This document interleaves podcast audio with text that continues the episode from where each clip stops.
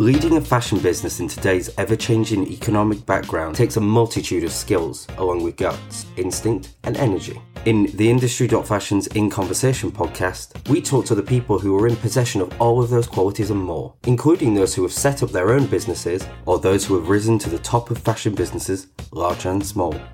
We delve into the background of these leaders' careers, find out what drove them to success, what continues to motivate them, and what their ambitions are for the future. We also get their take on how they see the industry developing, along with their advice for those wishing to follow in their footsteps.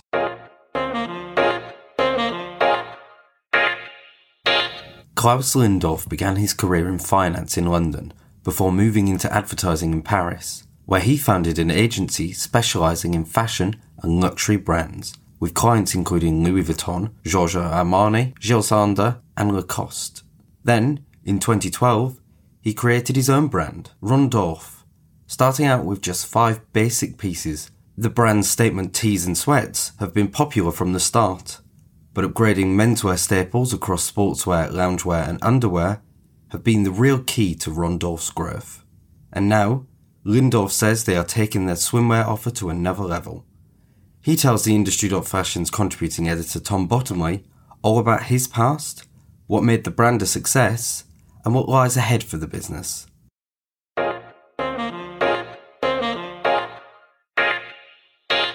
Hi, Claus. Thanks for joining us on our podcast today.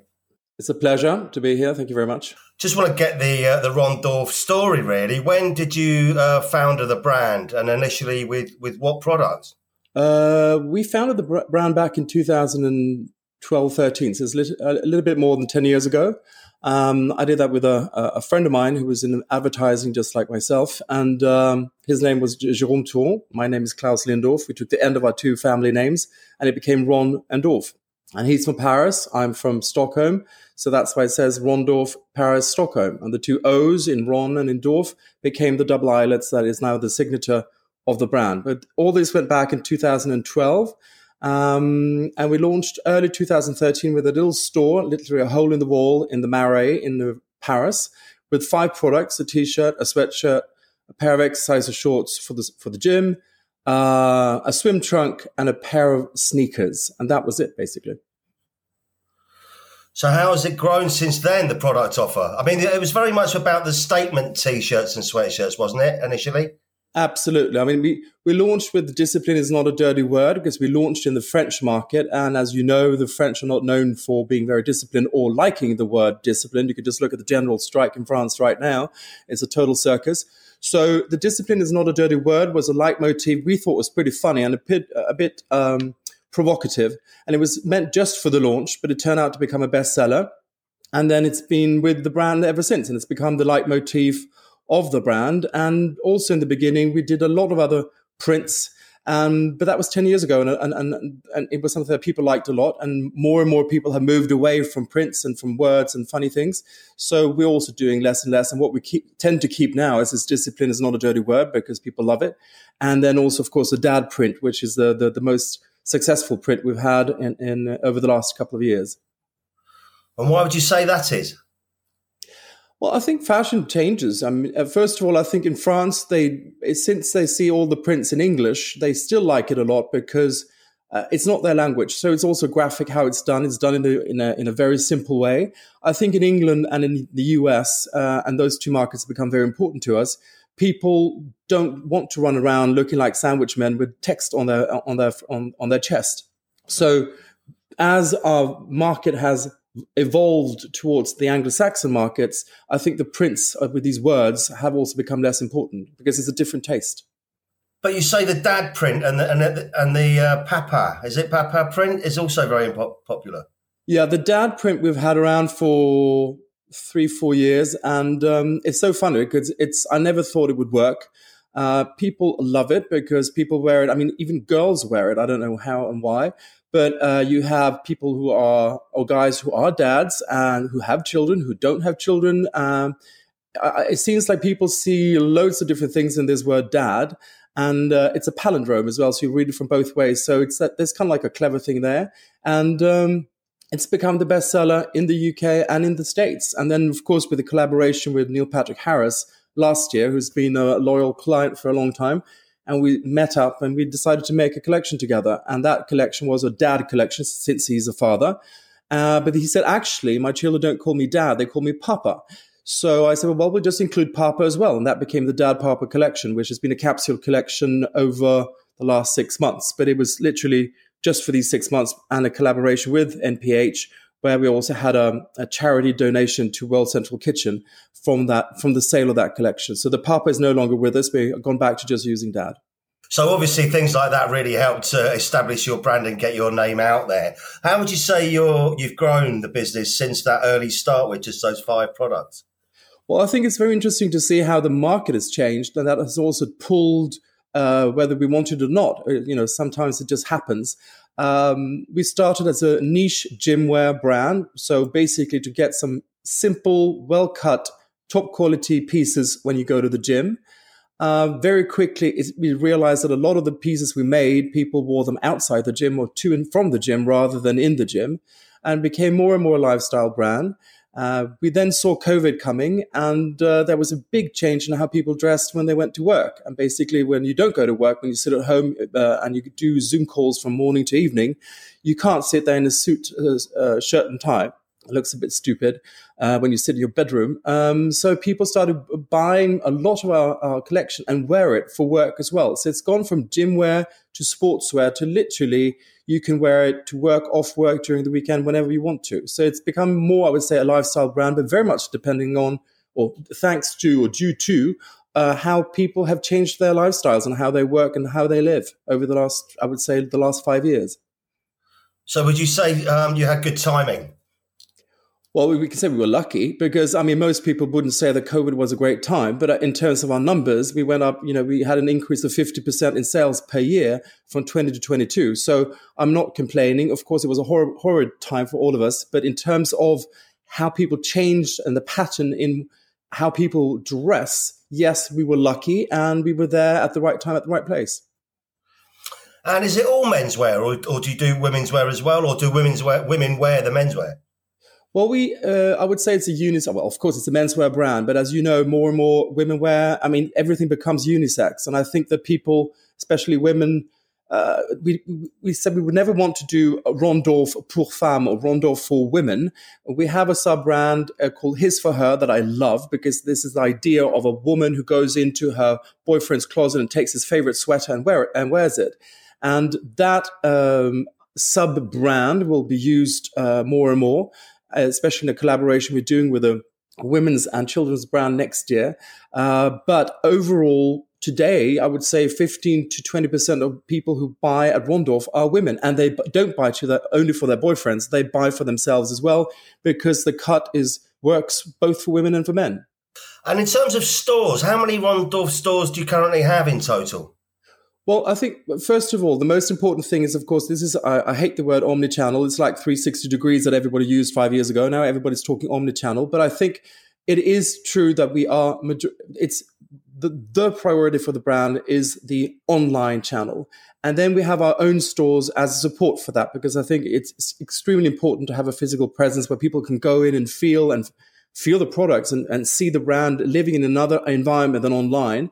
We have stores in Berlin, Paris, London, uh, New York now, and we're opening in Los Angeles in May, and we're opening in Miami in September. So we have a, a total of eight stores, and we're basically planning to keep it at that level because that will cover the big cities where we are sold today, which are, of course, the, the capitals, of, you know, so Paris, London, uh, New York, LA, and, and, Berlin as well. So extremely big cities and also because we have a very urban target. In London, we only have one store. It's the one in Earlham Street in Seven Dials, so just between Covent Garden and uh, Soho. And that store has been with us since 2016, so for quite a while.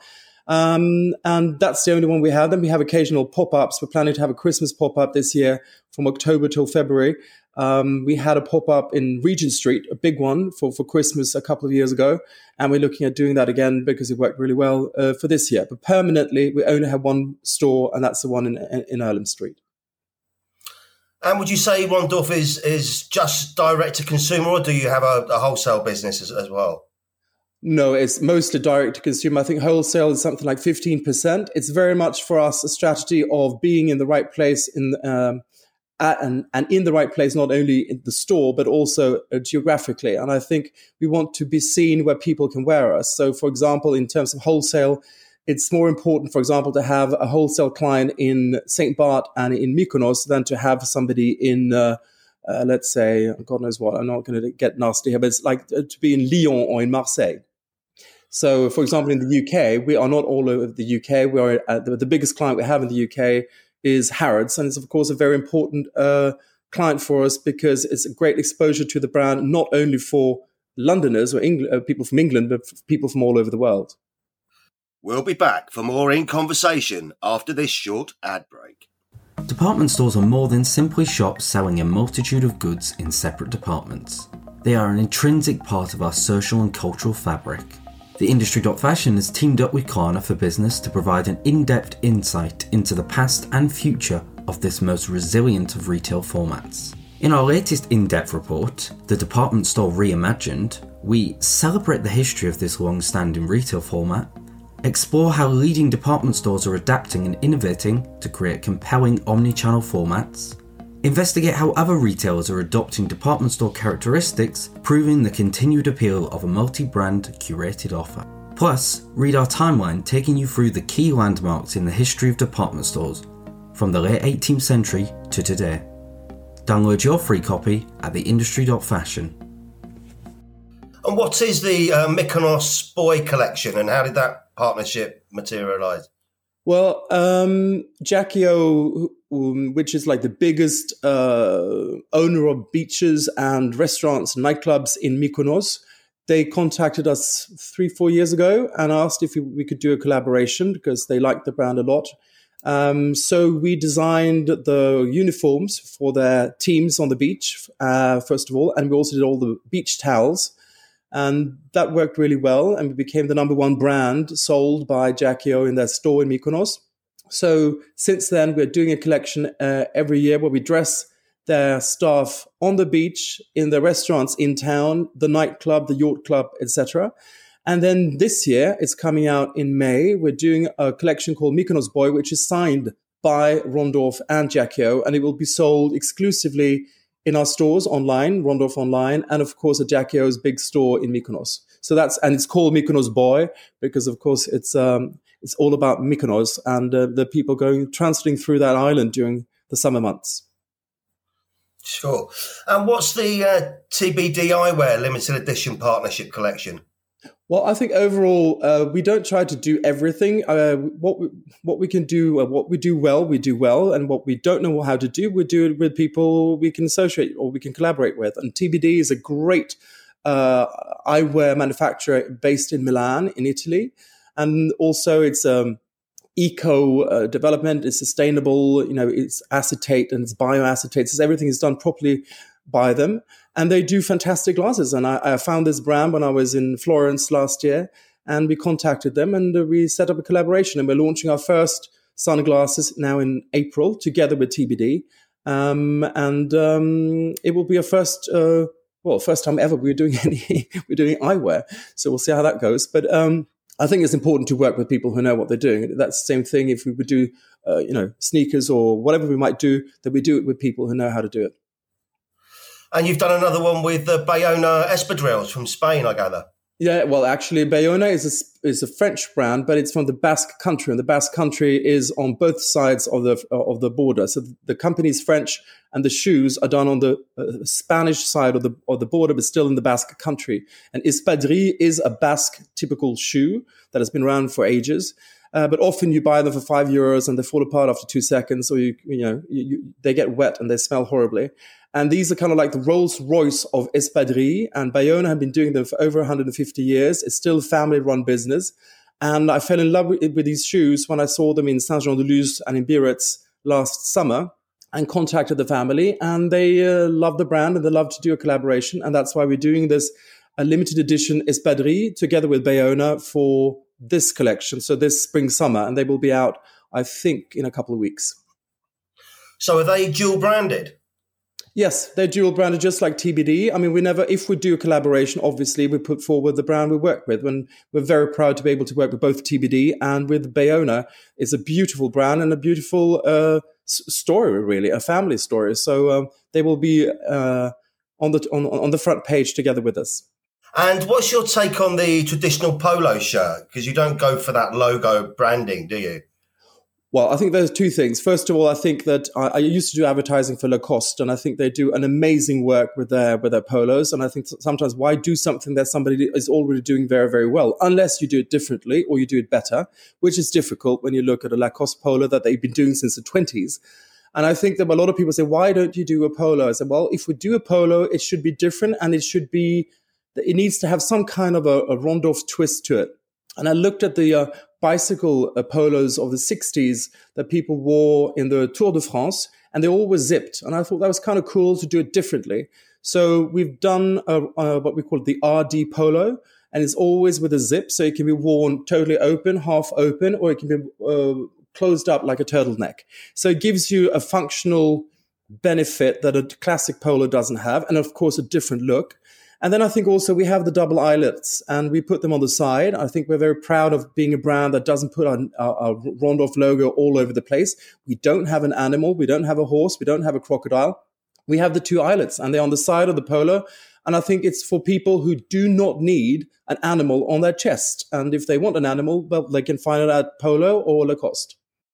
and how important is quality and longevity to your pieces? Well, I think that when people talk about sustainability and durability, I mean, there's been a lot of marketing, and not least from Scandinavian brands over the last uh, years. Now people are getting fed up with it, but it was a lot of, oh, we go to the coast of Greenland and we'll, we will fish uh, plastic bubbles and bring them back and make it into swimwear. And nobody buys that anymore. And of course, it's not sustainable and it's not durable. Uh, and it's, it's a marketing ploy. But I think it's very important is, and we did some qualitative research with our consumers in New York, London, and Paris. And people said, a brand like yours, the price you have, we assume obviously that you are sustainable and you're durable. And for me, the durability comes also from the fact that we're not fast fashion. Whatever you buy with Ron Dorff, it's cut in a timeless fashion. We do not change our models every two seconds. Uh, 35% of what we sell are RD essentials, so they're literally the same and they're never on sale. But when you buy something, I mean, I'm sitting with a T-shirt that I, you know, I it's a prototype for I think it's six years old. I'm still wearing it, and it's still perfectly fine. And that's what we say it's not just for a season; it could be for many years. It can even be for a lifetime. And I think that's a durability, uh, a true one that you you pay a price for it, but the quality is there and it lasts for a long time. Not only in terms of quality, but in terms of a cut and design. And I gather that swimwear is an important category for you and a growing category. Is that correct? Yeah, absolutely. I think people enter the brand through our underwear. And uh, then, of course, the swimwear is kind of like a spin off on, on, on, underwear. It's one of the most difficult things to do. It seems so easy. And I re- realized that myself, not coming from the textile business, that we'd made some horrible swimwear in the beginning. I was like, why does it look this awful? And then you realize it's very difficult to do. But when you do it, you get it right, then you have a great product. And the swimwear has gone through the roof over the last, uh, I would say, three years and now is around 25% of sales, yearly sales, because of course also people do not only go on holiday in June, and most brands they come up with a swimwear collection in April, and it's sold uh, on sale as of August. We sell our swimwear throughout the year because people actually go on holiday throughout the year, and they want some nice swimwear and not necessarily buy it in the gift shop at the hotel with some palm trees or coconuts on it, prints on them. But do you have any specific design themes going into spring summer 23? Well, I think the brand, once again, we, we would never put monkeys or uh, palm trees or coconuts, prints, and so on. I mean, other brands do that perfectly well. I think we're a very, very uh, minimalist brand. I like it when it's just plain colors. So, of course, we always have new colors. New colors are very much inspired by the Amalfi uh, coast, where we, we, we, the inspiration this year is the Amalfi Spring Mood. So, colors like um, uh, inspired by a certain destination uh, can, be in there, but also what the brand stands for is stripes, stripes in all kinds of ways. And this is something that, of course, we, we reinvent every season. And uh, the new pattern that we are launching for this year, checked prints, and we'll see how that goes. But I think something very graphic is is Ron Dorff, and uh, prints with Mickey Mouse on and so on is not at all the brand. We'll be back for more in conversation after this short ad break.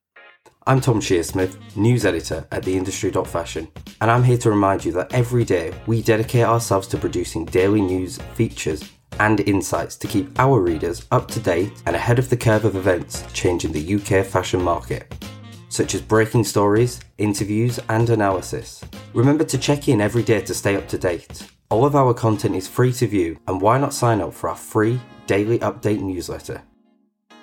And who is your real target market and how do you best keep them engaged? Well, I think first of all, uh, we, it's the Americans are very good with abbreviations, but they have this target called Henrys, and it means high earners, not rich yet. And I think it's very much our key uh, core target. It's guys between thirty and forty. Um, they have a lot of money. They're not gazillionaires, but they they earn a, a, good, a good salary, and um, they are not afraid of spending online or offline as long as the quality is there. These guys, they will not go in and pay 2,000 euros for a sweatshirt that says Balenciaga on it and it's made in Bangladesh, but they will go in and buy a sweatshirt for 300 euros if it's great quality and is made in Europe, and they can use more than three times. So it's a clever consumer who is not a fashion freak, but is uh, fashion conscious. And I think these guys, you see them, they have more in common over the different cities they live in, for example, Berlin, Paris, London, New York, LA, than probably with a lot of people in their own country. So it's people who are globetrotters who are flying around the world. They go on holiday left, right, and center. And uh, once again, it's not jet setters, it's not gazillionaires, but it's people who work hard and they live well. But yet, some 30% of Ron Dorff sales now come from the US. Is that correct? Well, actually, even 35% now online, plus what we do offline with the, the, the big flagship store in New York. And, and, and it's also that's something, once again, we were lucky. Uh, one day, we just realized that we had all these people buying from the States, and we didn't really understand why, because we had no investment in the US whatsoever. And sometimes you're just lucky. If something happens, it could be word of mouth. I think a lot has to do with the wholesale we had in St. Barth and in, in Mykonos. A lot of Americans who then went back to New York and to LA and, and talked about the brand and started, started wearing it. And since we delivered online to the States, they started buying it and their friends started buying it. And suddenly it became a number one market, far bigger than France, far bigger than the UK and, and Germany. And it still is. And it's, it's very interesting to see how that market keeps on just really moving ahead with a rather modest investment because we're a small brand still. Does social media play a major part in raising your brand profile there and, and anywhere else? Yeah, I think that the, when we looked at uh, qualitative research and, and, asked people where they'd seen Ron Dorff, either it was word of mouth or it was our Instagram. The Instagram communication, both advertising that is targeted to certain types of uh, you know target groups, but also our own Instagram channel is highly appreciated. It gives the the, the, the, the look and feel of the brand, and that's how people often go they discover us on instagram and then they move in on the site and they look at the products or they go into a store and they try it out and see what, what, what we're all about. And what is your uh, made close to home philosophy? Once again, sustainability and durability. When people say, "Oh, we do organic cotton and uh, it's handmade," but then uh, and it's and it's all done in and helping the third world and it's done in Bangladesh, and then they fly it back with a jumbo jet uh, from Shenzhen. It's not very sustainable, and I think that's a little bit of a, a BS situation. I think close to home is basically saying we try to make whatever we make in terms of products as close as possible to where we are. And our warehouse that is catering to the entire world is in Paris. That, so everything comes into Paris. Whatever we can do in France, we do in France. Whatever we can do in Portugal, we do in Portugal or in Spain or in Italy, etc., etc. And everything is being brought back on tr- by train when possible, or otherwise by lorries. No planes whatsoever. And whatever we have to do in the Far East, not a lot, but the cashmere, for example, is made uh, in China it goes back by train. It takes two months, but it goes back by train over Russia, Poland, Germany, and into France. And it's also a way to be sustainable uh, uh, and, and be, be true and, and, and, and, and, I would say it's a, a philosophy or of the brand and not just a, a, marketing ploy. So 85% now of what we make uh, of everything, accessories and uh, clothing is made in Europe, and literally, I would say seventy percent of it is made in Portugal. So it's uh, it's driven down from Porto to Paris overnight, and that's what I'm what we mean, mean with close to home to try to make everything as close as possible to where we then ship it out from. Okay. And what was your background prior to launching Ron Dorff? Well, you don't want to know. I was uh, actually I studied at Stockholm School of Economics, and as everybody did in those days, I went on to London and uh, uh, worked in investment banking. Hated it from day one, and realized it was really not my cup of tea. Then I did some um, post-war and contemporary art studies at Sotheby's, just to forget about the banking uh, circus. And then I wanted to learn French and be a slightly more creative and moved to Paris. Uh, didn't speak a word of French, which was a bit complicated at the beginning, and worked in advertising. And I set up an advertising agency specialized in luxury and fashion brands called BETC Luxe, which is still around. And we ran clients like Louis Vuitton, Lacoste, uh, Giorgio Armani, Van Cleef and Arpels, etc., etc. And then I started working on Ron Dorff in parallel to, in the kitchen, literally in the kitchen in the evening, uh, while running this advertising agency until 2015. Interesting stuff. So, what else can we expect from Ron Dorff this year and looking ahead to 2024? Well, what can we expect? well, it will be a beautiful uh, when it finally comes out in May. I think the uh, the, the Mykonos boy Jackie O collaboration is going to be great. So, if anyone is on planning their holiday this summer, they should definitely come by Mykonos. It will be uh, an amazing show. Um, and then, of course, the uh, big Swedish inspired uh, collection that comes out in August and that will run up to uh, until Christmas. We are also, for the first time, uh, launching a resort collection. It comes out in November because, as I said, a lot of people travel outside May, June, July, and August. Uh, so we're doing our first, very first resort collection, and it comes out in November. And then next year, uh, for spring 24, we are collaborating. As I said, I can't give you the name, unfortunately, about the brand yet, but it's a French women's and children's brand, high end, premium, beautiful brand. And we're doing a collection together around dad and mom, as they say in America. Sounds good. Sounds good. Listen, Claus, thanks very much for joining us today. It's been an interesting chat. It was a pleasure. Thank you very much for having me. If this fashion leader's story inspired you, why not head over to our website at theindustry.fashion or find us on your favourite podcast platform where you can hear from many more leading industry figures. Don't forget to subscribe so you can be sure that you never miss an episode. And if you like what you hear, please do leave us a review or rating. If you would like to suggest names that you would like to hear on the podcast, feel free to drop us a line at press at theindustry.fashion and remember to visit www.theindustry.fashion for your daily fashion fix and to sign up for our free daily update newsletter.